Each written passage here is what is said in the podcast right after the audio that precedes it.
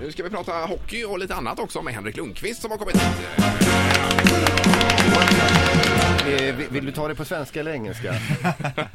Vi kör svenska idag tycker jag. Eh, Hur, hur är läget eh, denna fredag? Ja, det känns väl bra. Ja, det gör det. Eh, Charlize var lite sjuk i natt så det blir inte så mycket sömn. Men eh, Nej, det är det ja. ja, så är det, det är nya tider nu när man har visst. barn. Vet. du. Här hör du, Marie är ju gravid här Henrik alltså. Ja, Ja, gratulerar. tack så mycket. Så du undrar ju mycket hur det är nu och, eh, som Jätte- Henrik som nybliven pappa och allting här. Ja, jättemycket. Bland annat, eh, ja men till exempel, vad var det som överraskade dig mest efter att hon hade anlänt så att säga?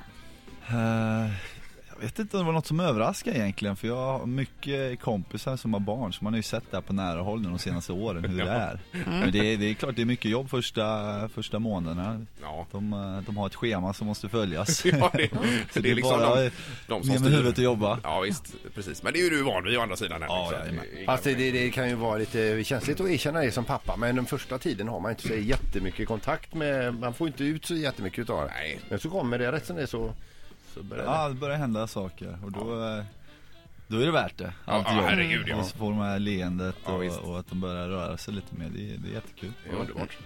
Eh, jo, ska vi bara ta det här med New York också? Har du haft kontakt med kompisar och så vidare? Ja, det har jag. Ja. Det, Vad säger de? dels Vad- när det var på väg in så var jag i kontakt med grannen. Han var inne på våran terrass för det började blåsa sönder grejer. Vi hade Ja, killar från huset där och skulle hjälpa till. okej. Eh, s- Så det var inte så bra och sen eh, Så det blev ju lite skador helt klart Mm. Men eh, vi bor så pass högt upp i, eh, Dels i byggnaden men också i själva stan att vi eh, hade ju inga problem med översvämningar i alla Nej, just fall. det. Nej, precis. Så vi har ström, vi har vatten eh, i huset eh, Men däremot har jag flera kompisar som bor downtown som har problem Så igår så eh, Fick jag prata med dem och eh, bjöd in dem till, till mitt eh, ställe där Så de ska bo hos mig nu för de har ing- ingenting egentligen Nej, Ingen ja, vatten. herregud, det är ju Mm. Halva fantastiskt. stan är ju en spökstad. Det, fin- det finns alltså ingen telefonkontakt, och ingen de vi- ström, ing, ingen vatten. Nej, de visar bild på Manhattan, alltså det är ju helt ner, det blir ut som en spökstad. Ja, visst. Så de, eh, de var uptown igår och käkade och laddade sina telefoner.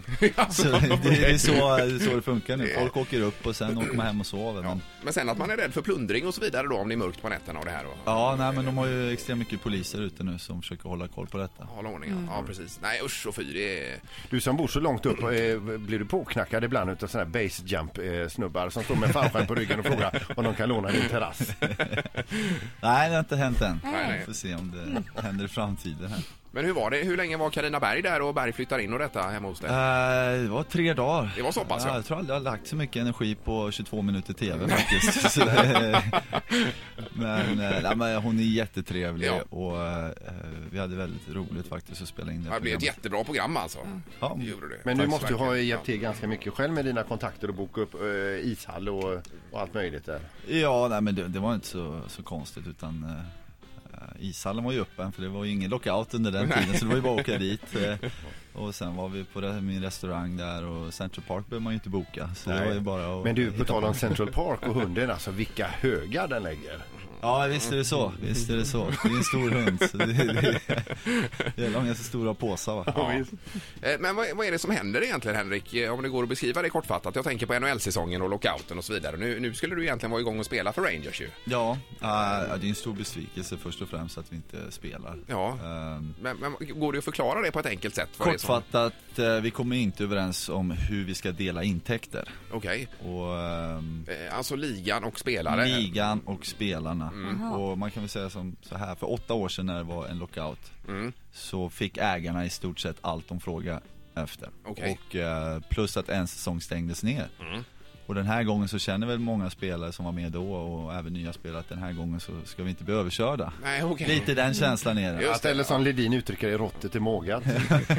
Råttet är mågat. Ja. Eh, Så det är väl lite där eh, skon klämmer. Mm. Men samtidigt är vi inte riktigt överens om vad är intäkter. Nej, nej. Så även fast man kommer överens om 50-50 split så Okej. måste man komma överens om vad är intäkter till hockeyn?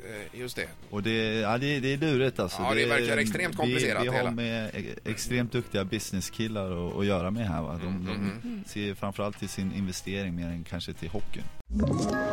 Ett poddtips från Podplay.